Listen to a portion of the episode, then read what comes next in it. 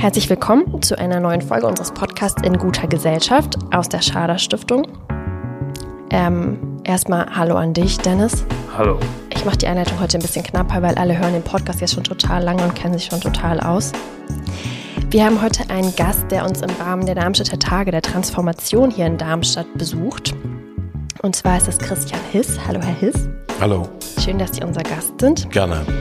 Ähm, wir haben schon die erste Veranstaltung der Darmstädter Tage der Transformation heute hinter uns. Es äh, folgen noch mehrere. Und zwar geht es heute Nachmittag um Resilienz und Innovation, die nachhaltige Transformation regionaler Netzwerke. Und da ist Herr Hiss Teil einer Expertendiskussion, die am Nachmittag stattfinden wird. Und da wird es um die Transformation regionaler Wirtschaftsräume gehen. Und äh, über dieses Thema und ein paar daran anschließende Themen wollen wir auch heute gemeinsam ein bisschen sprechen. Gerne. Magst du Herrn Hiss vorstellen? Ich stelle Herrn Hiss vor. Herr Hiss ist heute Vormittag aus Freiburg schon angereist. Jetzt sitzen wir hier gemeinsam in Darmstadt. Er ist Gründer der Regionalwert AG Freiburg, sitzt in Eichstätten im Kaiserstuhl in der Nähe von Freiburg. Dort ist er auch geboren und aufgewachsen und zwar auf einem der ersten Biohöfe Deutschlands.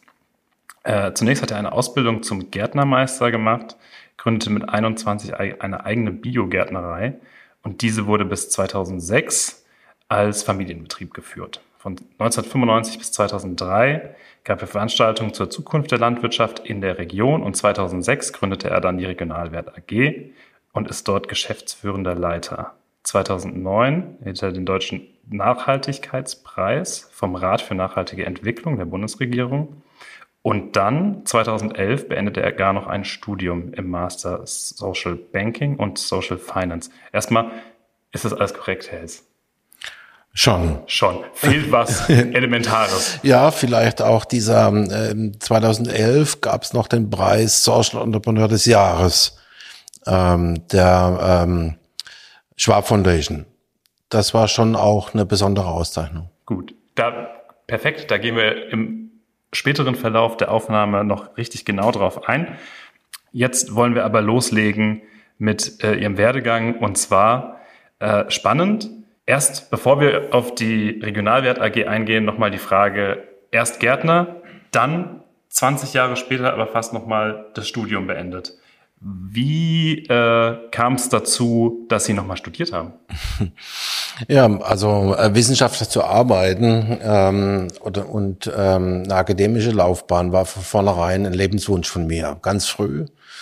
Ähm, aber ich bin eben sozusagen auch in einem Familienbetrieb groß, auf dem Dorf groß geworden und aufgewachsen.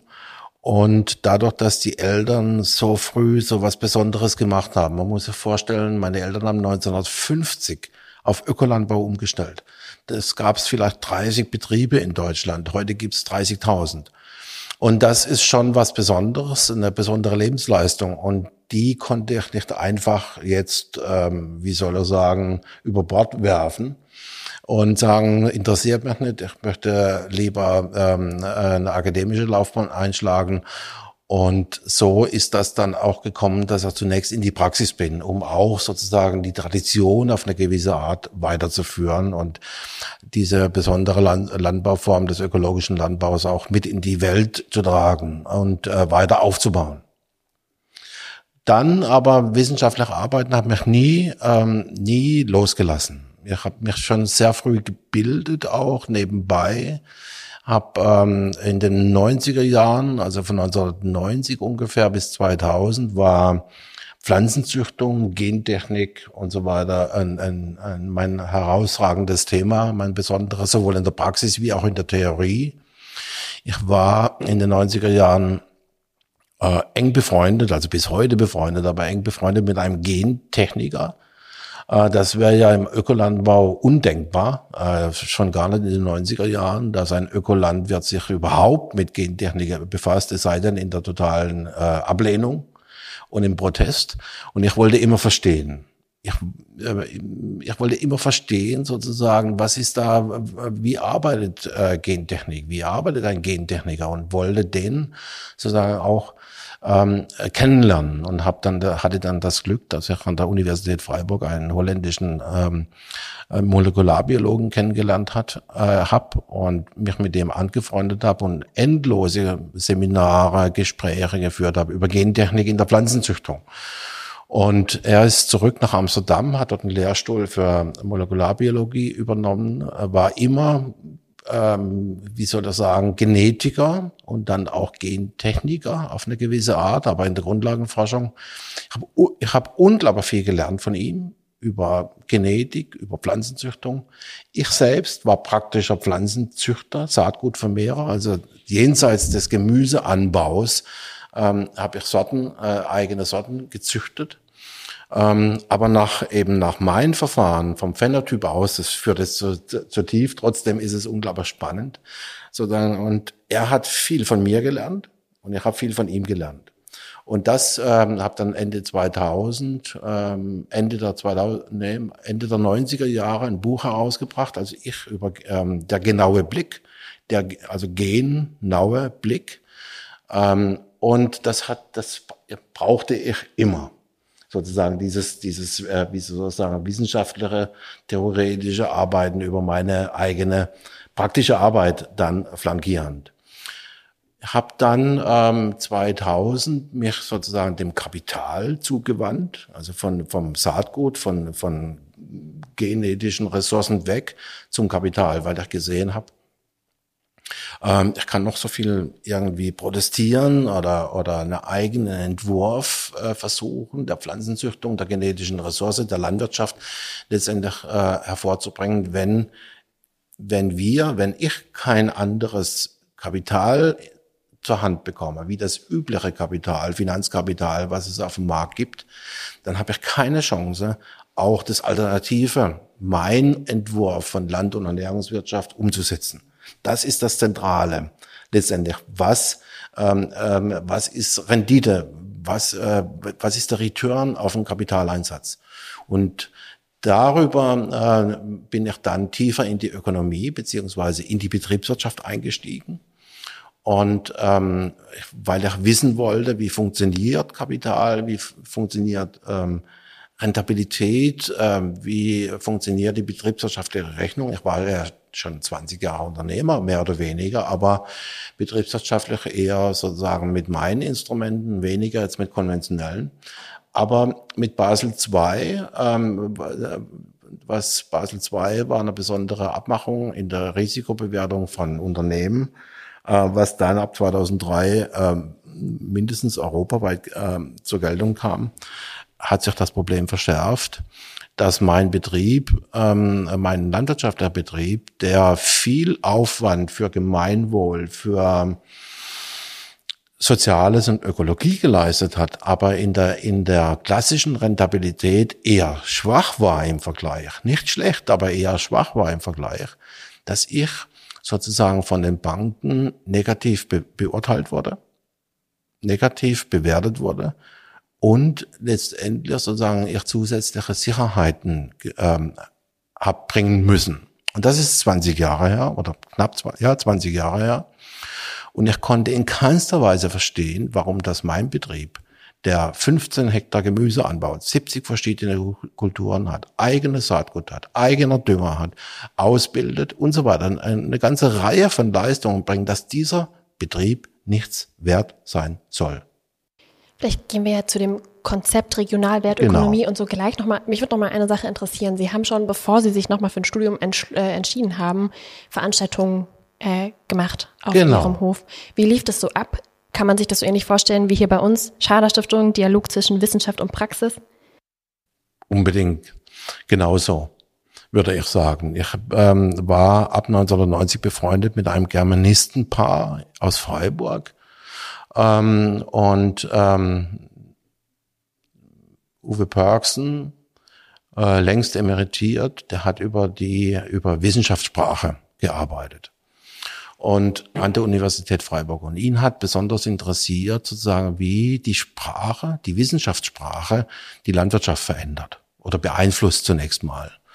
Und mich hat interessiert dieses wissenschaftliche Arbeiten von ihm aus dem Sprachlichen heraus. Und wir haben dann ähm, regelmäßig ähm, Seminare gemacht. Da waren, da waren Wissenschaftlerinnen, ähm, Landwirte und so weiter, ähm, teils aus ganz Europa dabei, immer zwei Tage äh, im Jahr, meistens im Mai.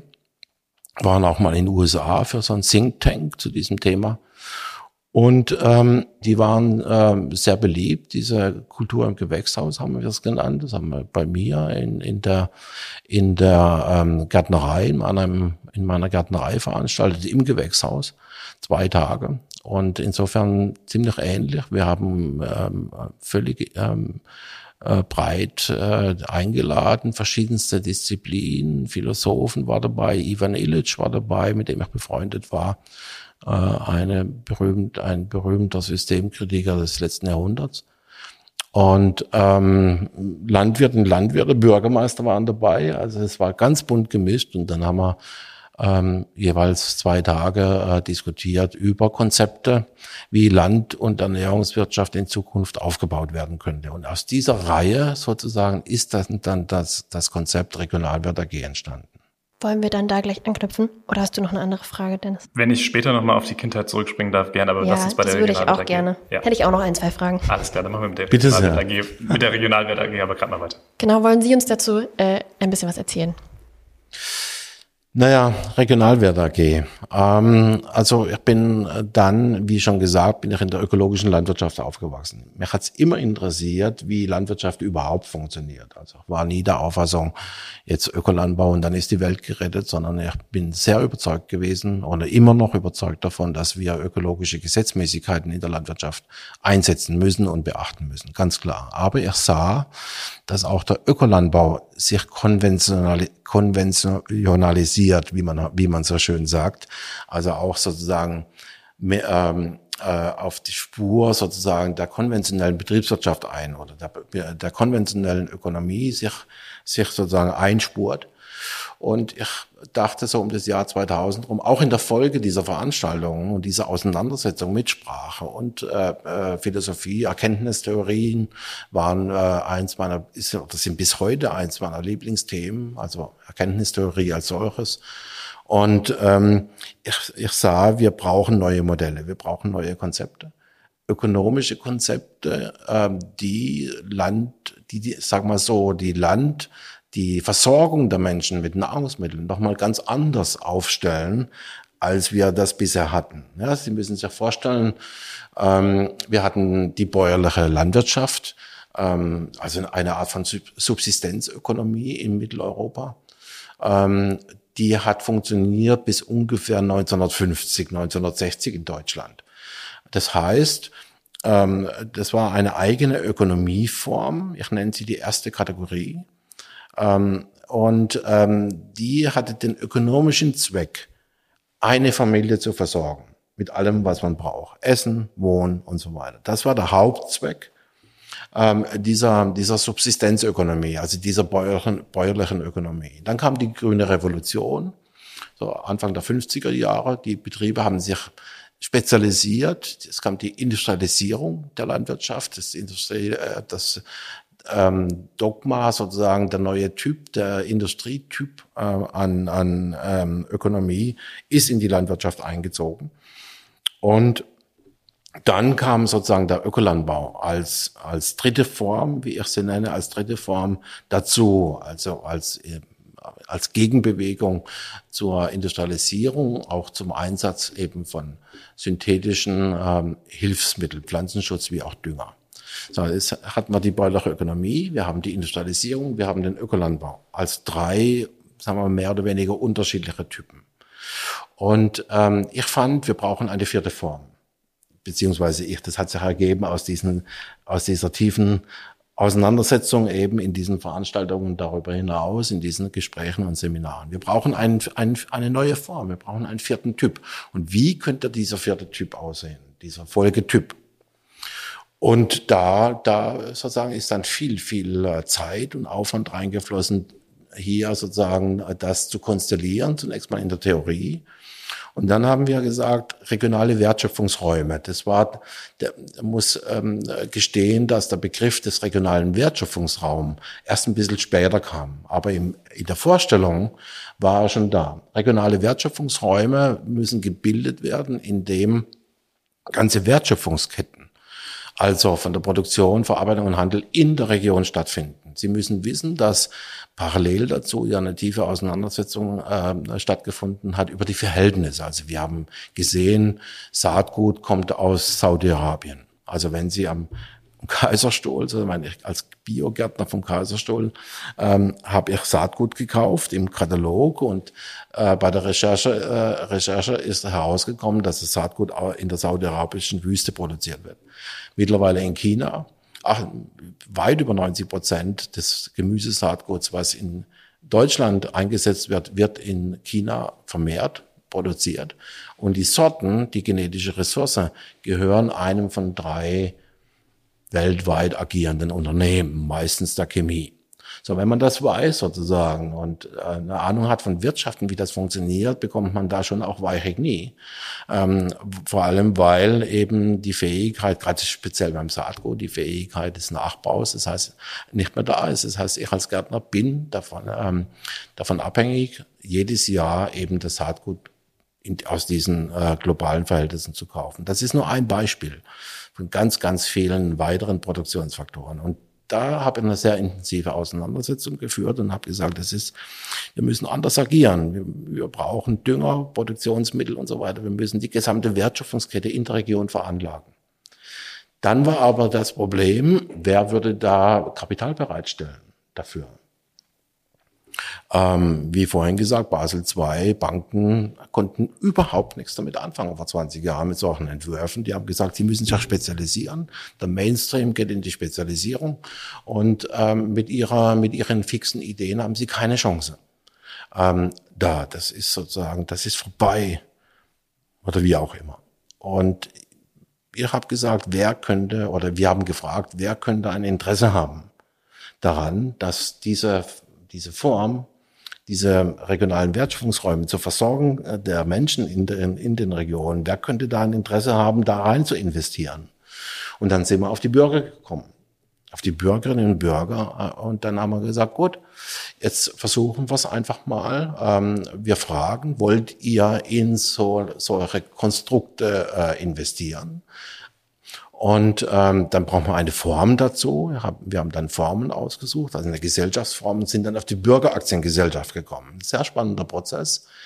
Ähm, und ähm, hat er auch mal äh, erwogen, eine gemeinnützige Aktiengesellschaft zu gründen. Und dann haben wir Verein und Genossenschaft und so weiter. Und letztendlich hat, hat uns die, die Aktiengesellschaft, die ganz normale Aktiengesellschaft hat uns überzeugt. Und dann haben wir das sozusagen dann ausgearbeitet und dann sie aber Bürgeraktiengesellschaft genannt. Das ist kein Rechtsbegriff, sondern das ist einfach ein Name. Es ist eine, eine gewöhnliche AG mit dem Ziel, Aktien auszugeben. Eine Aktie kostet 500 Euro. Die AG nimmt dieses Geld, dieses Kapital quasi ein und investiert das im Auftrag der Bürgerinnen und Bürger in kleine und mittlere Betriebe der Land- und Ernährungswirtschaft, und zwar der gesamten Wertschöpfungskette. Also in Produktionsbetriebe der Landwirtschaft, in Verarbeitungsbetriebe und in Handelsbetriebe. Und damit bauen wir sozusagen mit, mit dem Bürgerkapital solche regionalen Wertschöpfungsräume auf, die aus sich heraus funktionieren, die aus sich heraus resilient und stabil sind. Und insofern passt in diesen Tagen, die ja traurig sind ohne Ende, aber trotzdem passt der Begriff der Resilienz ja hervorragend dann auch jetzt in diese Tagung hinein ähm, zur, äh, ähm, zur äh, hier Resilienz und Innovation.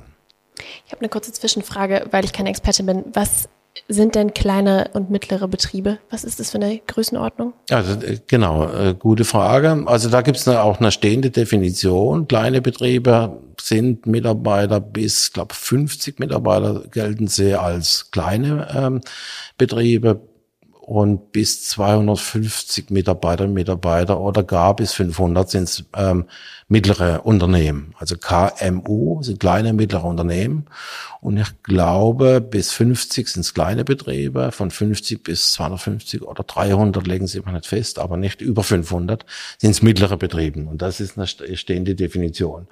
Und so hand, handhaben wir das auch. Wie groß oder lassen Sie uns kurz über die Größenordnung ja. sprechen der Bürgerinnen, die sich daran beteiligen. Was können wir uns denn da so vorstellen? Also wie ist die Breitenwirkung der Regionalwert AG?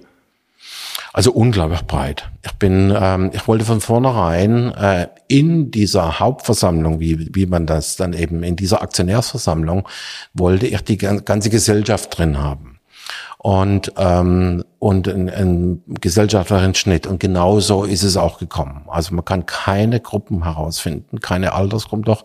Ähm, die Älteren, also über 50, sind äh, sind äh, sozusagen die Hauptinvestoren aber ansonsten, von der Profession her, ist es unglaublich breit. Finde ich aber wirklich wahnsinnig spannend, weil die Älteren sind Hauptinvestoren, weil vielleicht das Kapital stärker vorhanden ist, weil man könnte ja meinen, die Jüngeren mit ihrem äh, neuen Drang aufs Land und zu Öko-Bauernhöfen ähm, wären da aktiver.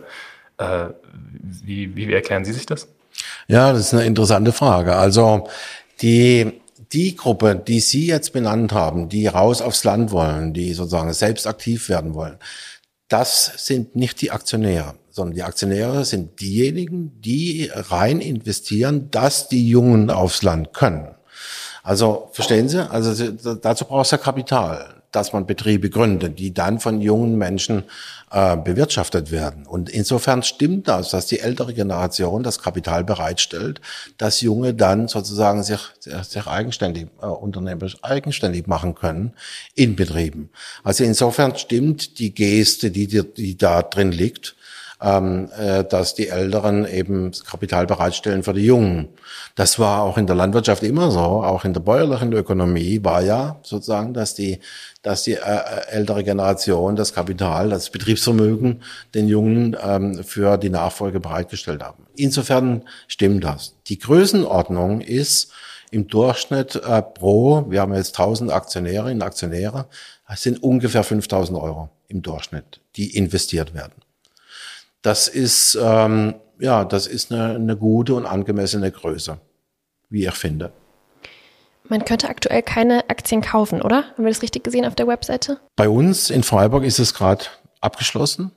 Abgeschlossen, ähm, aber es werden wieder welche ausgegeben, mit Sicherheit im, ähm, in einem Jahr oder so. Nur Regionalwert AGs gibt schon auch jetzt in mittlerweile acht anderen Regionen. Genau. Dass man das vielleicht mal dazu sagt, das ist ein Konzept, was man skalieren genau. kann und dann genau. in anderen Regionen eben genauso gut anwenden kann, richtig? Ja, ja, genau. Also das hat dann, das war für mich überraschend. Äh, Im Grunde, also ich hatte jetzt damals hatte ich nicht oder wir nicht vor, ein Modell zu schaffen, auch für andere Regionen. Wir wollten für unsere Verhältnisse klären in der Region Freiburg. Das war mir am wichtigsten, dass wir da ähm, ein Konzept finden, ähm, das ähm, ja in, in der Zukunft sozusagen trägt. Und dann ist halt gab es Veröffentlichungen und so weiter und Interesse und dann sind die ersten anderen Akteure aus Akteure gekommen aus anderen Regionen, haben das Konzept nachgefragt. Und ich denke so, also 2006 haben wir gegründet. Nach fünf Jahren war es dann klar, das könnte sozusagen ähm, ein Modell werden für andere Regionen. Und dann ging es auch relativ schnell, kam ähm, München und dann Hamburg und so weiter und dann Rheinland und und dann haben wir das auch die Marke sozusagen geschützt und das Konzept und haben das dann begonnen weiterzugeben. Und mittlerweile gibt's eben ich glaube, neun Regionalwert AGs ähm, und die sind alle unternehmerisch eigenständig. Es gibt keine Kapitalverflechtung quasi zwischen den Regionalwert AGs. Es ist die, die, die nutzen das, die Marke und das Konzept könnte man sagen. Ich würde jetzt gerade versuchen, die Kurve nochmal zu drehen in die Kindheit zurück, weil es gibt eine Sache, die da ein bisschen anschließt, die ich spannend finde, weil Sie sagten, aufwachsen auf einem ja. Biobauernhof schon sehr früh, für, für damalige Zeiten äh, sehr, sehr besonders. Heute ja nicht mehr so besonders, sondern heute äh, gibt es ja die auch Idealisierung dieses Konzepts. Deswegen habe ich übrigens auch noch den Betriebs Größen gefragt, weil ich immer so denke, wenn man hört kleine und mittlere Unternehmen, dann stellt man sich vielleicht ein Körbchen vor, mit dem jemand die Eier sammelt. Genau, richtig. Ja? Und dann ist es schon spannend, dass man da irgendwie 250 bis 500 Leute auch hochgehen kann. Ähm, aber die aktuelle Idealisierung müsste dem ja eigentlich total in die Karten spielen und sagen, ähm, alle Leute wollen wieder regionalere Produkte kaufen, ähm, sich vielleicht auch in Form einer AG dann beteiligen. Sehen Sie das ähnlich oder ist das was, was eher nur ähm, oft ausgesprochen wird, aber was dann gar nicht so passiert. Ja, das ist äh, die Situation ist äußerst kompliziert. Also ähm, und leider ist sehr viel Sach, Sachunverstand ähm, äh, dabei. Ähm, wie Sie sagen, gerade Kleinbäuerlichkeit zum Beispiel ist ja so ein, äh, ein Bildbegriff. Kleinbauern ernähren die Welt die so in keinster Weise haltbar ist. Also von der Größe, von der Resilienz, sage ich mal, die Resilienz eines Betriebens und die Souveränität und die Funktionsfähigkeit eines landwirtschaftlichen Betriebes hängt nicht von der Größe ab.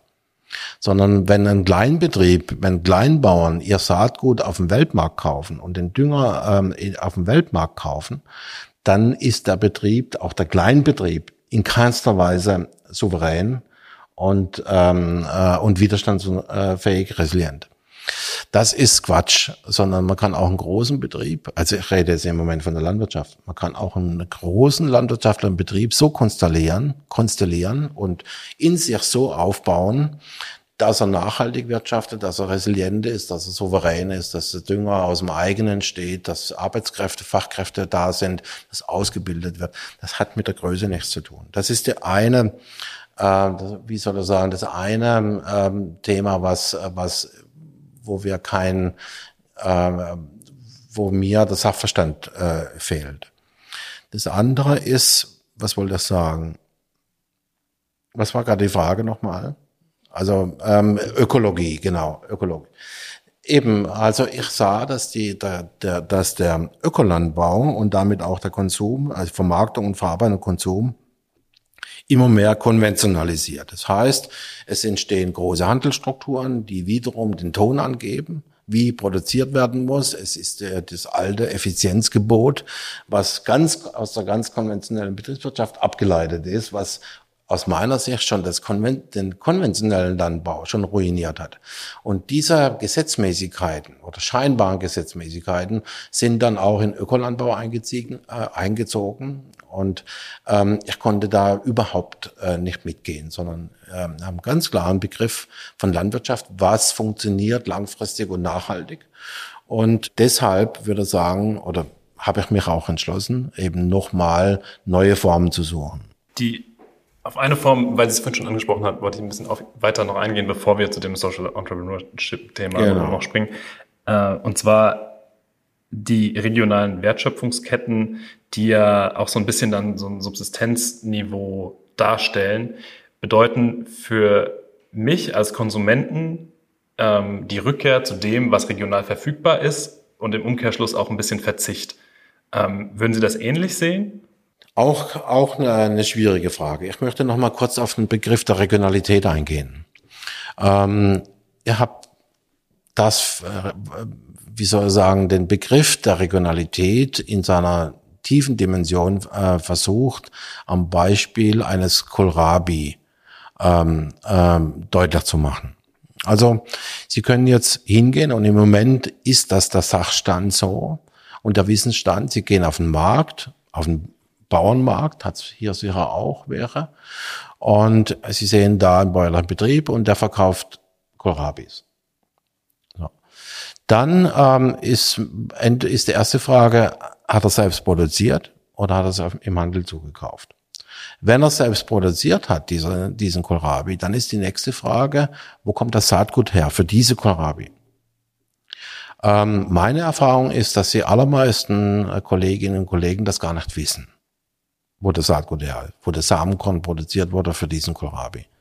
Okay, äh, angenommen, er weiß es oder sie weiß es, dann ist schon mal gut. Sind es Hybridsorten oder sind es samenfeste Sorten? Dann ist die nächste Frage, wo kommt der Dünger her? Und dann wiederum die Frage, also dass der Kohlrabi überhaupt wachsen konnte. Dann die Frage, wer hat den Kohlrabi hier in, ähm, im Betrieb gepflanzt und geerntet? Waren das Fachkräfte oder waren es Saisonarbeitskräfte? Das ist jetzt ein langes Gespräch, was ich mir da vorstelle an der Markttheke. So Ganz genau.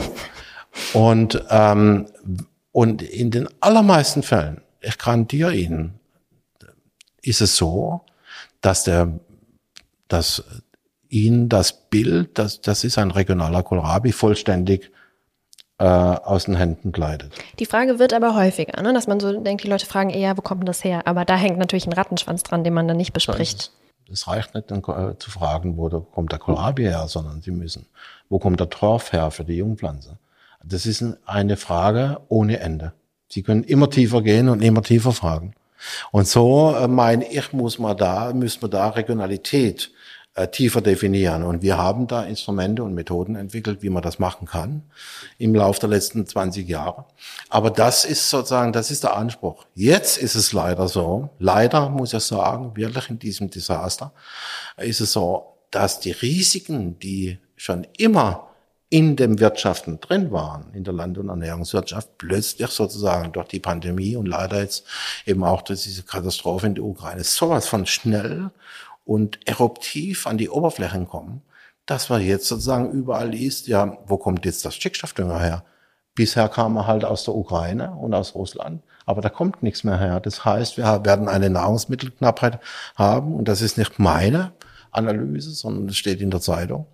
Warum? Weil das Stickstoffdünger nicht mehr kommt und ähm, die deutsche Landwirtschaft oder Nahrungsmittelsproduktion vollständig abhängig ist von ähm, äh, Stickstoffdünger aus Weißrussland, Russland und der Ukraine. Leider. Ich kann es immer sagen, leider. Ich habe probiert, unzählige Veröffentlichungen, unzählige Vorträge in den letzten 15 Jahren darauf hinzuweisen, dass wir Risiken haben, unvorstellbaren Aufmaßes in der Land- und Ernährungswirtschaft. Und es ist leider nicht durchgedrungen, in der Weise, wie ich es mir gewünscht hätte.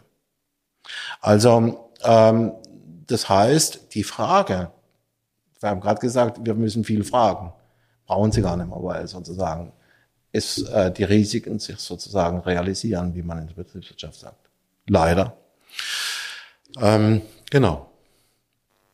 Und gefördert werden jetzt auch, haben Sie gesagt, äh, junge Leute unter anderem, die jetzt genau. vielleicht neu einsteigen in Betriebe oder neu eröffnen.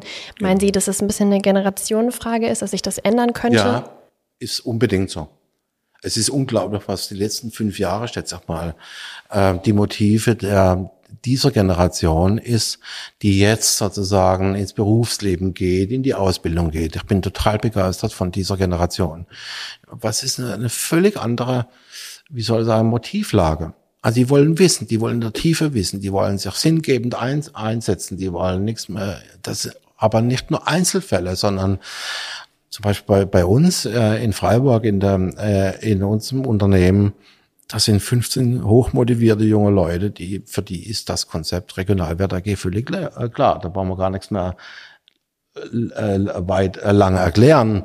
Also jetzt im, im Konzept, natürlich in der Tiefe, äh, wie die Mechanismen und, und so weiter. Aber das ist sozusagen, da kommt, eine voll, kommt aus meiner Sicht eine völlig andere Generation im Moment. Klingt positiv, könnte aber auch eine Bubble sein, so ein bisschen.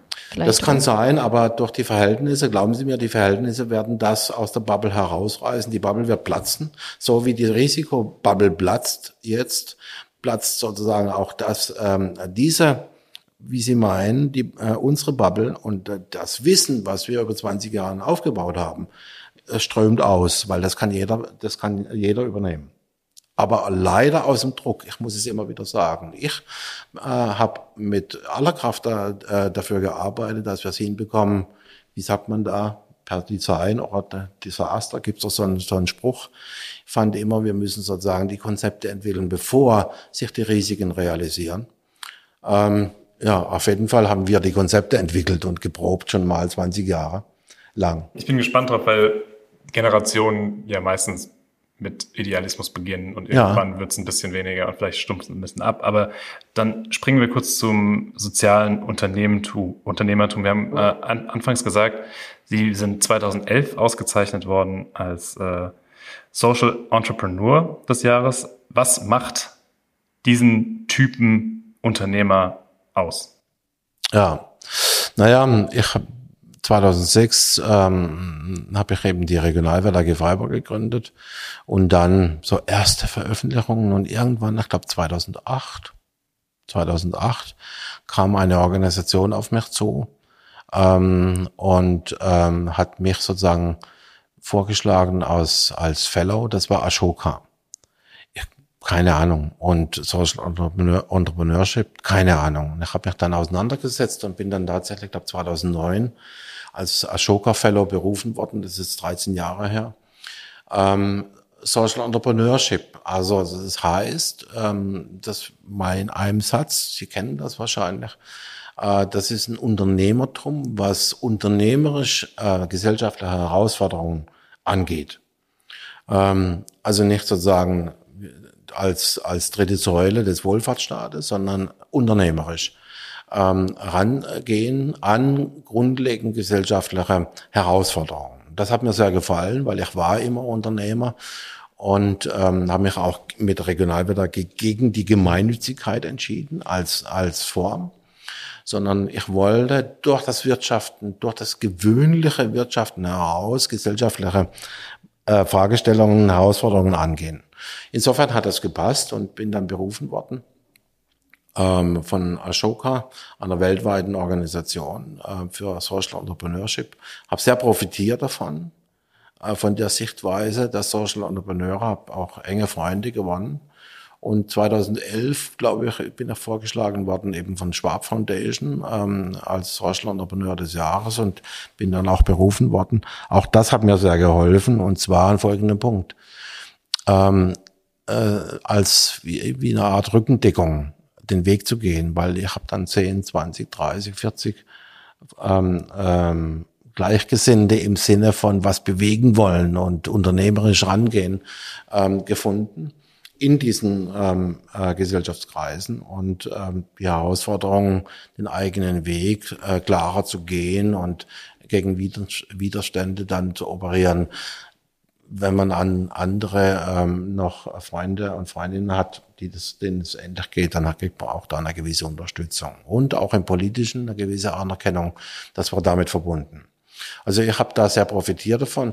Das Thema ist zivilgesellschaftliches Unternehmertum und das ist ja Regionalwerte absolut. Das ist sozusagen ein zivilgesellschaftliches Unternehmen, was äh, nach mehr oder weniger ähm, üblichen Gesetzmäßigkeiten funktioniert und das wollte ich immer so haben. Ich wollte nie sozusagen eine neue Form gründen zum Beispiel, sondern ich wollte im Gewöhnlichen drin die Horizonte erweitern auf wichtige Fragestellungen. Das ist so, vielleicht ist es damit gut auf den Punkt gebracht. Ja, absolut. Ist auch, ähm, weil man das vielleicht dann äh, kurz und knapp äh, zusammenfassen kann, geht ja um einen positiven Wandel, positive ja, Transformation. Genau. Deshalb sitzen wir auch heute letztendlich genau. hier zusammen.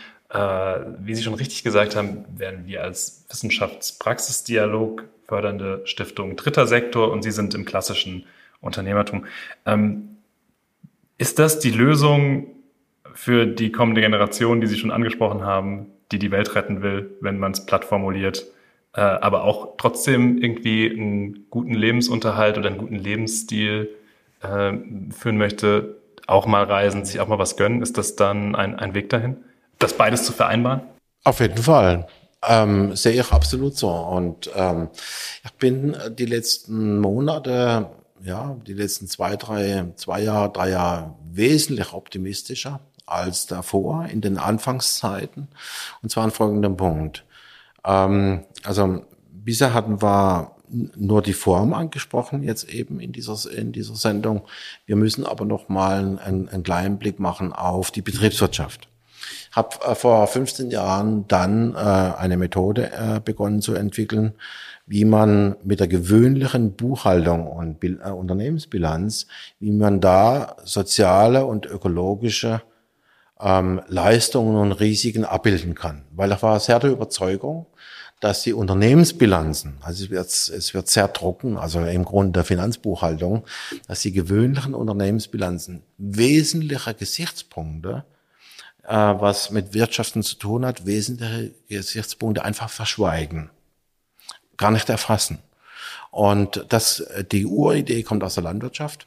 Äh, das am Beispiel äh, war ich der Auffassung, auch schon vor 20 Jahren und, und, und früher, dass Bodenfruchtbarkeit der Umstand des Boden, der Bodenfruchtbarkeit ein Betriebsvermögen darstellt für einen landwirtschaftlichen Betrieb. Nur ist es so, dass man das in der gewöhnlichen Buchhaltung, in der Rechnungslegung nicht als Vermögen veranschlagen darf. Das ist sehr speziell, sehr, sehr spezielles Thema und habe dann darüber gearbeitet, übrigens auch in meiner Masterarbeit über ähm, Nachhaltigkeitswerte im Geschäftsergebnis äh, von Unternehmen. Und ähm, das war lange sehr, sehr mühsam, da Expertinnen und Experten und überhaupt äh, jemanden zu finden, der das denken kann und dann auch nachvollziehen kann, dass soziale, ökologische oder überhaupt Nachhaltigkeitsfaktoren in die Bilanzen der Unternehmen müssen, und zwar von der Risikoseite wie auch von der Leistungsseite her. Habe dann 2015 ein kleines Buch herausgebracht, richtig rechnen durch die ähm, durch die Reform der Finanzbuchhaltung zur ökologisch-ökonomischen Wende und habe da dargelegt, ähm, warum, dass ich das der Auffassung bin, dass die ökologischen Risiken in die, ba in die Bilanzen rein müssen, um die Erfolgsrechnung äh, danach zu, äh, zu konstellieren. Auch vor drei, vor vier Jahren noch völliger un äh, unverständlich. Und dann äh, kam 2017 SAP auf mich zu und weil die interessiert hat, was meint er damit, mit, äh, mit dieser Buchhaltung. Und daraus hat sich ein Projekt entwickelt, ähm, äh, gefördert vom Bundesministerium für Arbeit und Soziales über drei Jahre, 2018 bis 2021, Quadavista. Und da hat, haben wir dann eben exemplarisch, explorativ die Logik richtig rechnen, also die Logik dieser erweiterten Finanzbuchhaltung und Bilanzierung in SAP-Software eingebaut. Das war für mich absolut spektakulär, weil äh, diese Firma äh, die ja hier nicht weiter äh, von hier ist, äh, ihren Sitz hat. Die ist weltweit größte Anbieterin von Software für das Rechnungswesen, für das unternehmerische, äh, betriebliche Rechnungswesen. Und diese Logik ist da eingebaut und äh, diese Firma geht jetzt eben mit dieser Logik ähm, an den Markt und wird dann, ähm, geht davon aus, Buchhaltungssoftware anbieten, in dem ökologische und soziale, also Nachhaltigkeitsfaktoren dann implementiert sind. Das ist aus meiner Sicht schon spektakulär und im, im, im Zuge des Projekts war völlig klar, ist immer klarer geworden, dass diese Methode des anders Bilanzieren, des erweiterten Bilanzierens kommen wird. Ähm, da sind solche Kräfte jetzt am, im, im Gang, so, sowohl von der Risikoseite wie jetzt auch von der Leistungsseite her, dass diese Methode mit Sicherheit in, in ein paar Jahren Usus wird. Ähm, wie bin ich drauf gekommen? Eben, und dann verdienen sie ihr Geld, das war ja Ihre Frage, dann verdienen sie Geld auf einer anderen ökonomischen Grundlage. Magst du noch eine Frage stellen oder darf ich nachhaken? Ich hatte nämlich, nachhaken, weil ich habe ein bisschen eine andere Frage. Hast noch, okay, dann biegen wir danach auf die Zielgerade ein. Ähm, und zwar, wenn das Unternehmere, also wenn andere Unternehmen, und wir sprechen im, im Zuge der Tage der Transformation über alle möglichen ähm, auch äh, betriebswirtschaftlichen Konzepte zu Corporate Social Responsibility oder alles, was so unter diesen Schirm fällt. Äh, trotzdem würde mich interessieren, ist dann das soziale Unternehmerinnentum letztendlich vielleicht auch als Statussymbol zu sehen für manche? Also was nicht, also was wertfrei jetzt erstmal gefragt ist, weil es natürlich der Verbreitung dienen könnte. Ja, wenn sich solche Unternehmen wie SAP dem Ganzen annehmen oder wenn die das für ähm, gewinnbringend erachten und wenn andere Firmen darauf aufspringen und das, äh, diese Methode nutzen, zu bilanzieren, ist das äh, was, ähm, was man kritisch sehen könnte, weil vielleicht Leute dahinter steigen, die damit irgendwie meinen, mehr Geld verdienen zu können? Oder ist äh, das auch manchmal hilfreich als Statussymbol? Ach, wahrscheinlich gibt's verschiedenste Motive und verschiedenste Ansätze oder Zugänge zu diesem Thema. Nur ich bin da relativ schmerzfrei mittlerweile, weil ähm, wenn man ähm, die Regeln der der ja, der, Erfolgsrechnung, also die Regeln der, der äh, Unternehmensbilanzierung kennt und ernst nimmt, kann man nachvollziehen, dass es überhaupt nichts mehr mit Statussymbol zu tun hat, sondern es geht einfach darum, Wirtschaften so zu betrachten, wie die Realität es sozusagen erforder erforderlich macht. Und das ist ja die, der Hauptsache sozusagen im Regelwerk der, ähm, der, des Handelsgesetzbuches zum Beispiel oder des IFRS, dass Bilanzen, Unternehmensbilanzen müssen immer die, die reale Vermögenslage der, der Unternehmen wiedergeben. Und es rutscht quasi von dem, was Sie gemeint haben, also Statussymbolen, rutscht das jetzt, dieses Wirtschaften, was die letzten Jahrzehnte dem Idealismus zugeschrieben wurde. Erst ökologisch wirtschaften und dann ähm, auch Social Entrepreneurship und so weiter gehört dazu.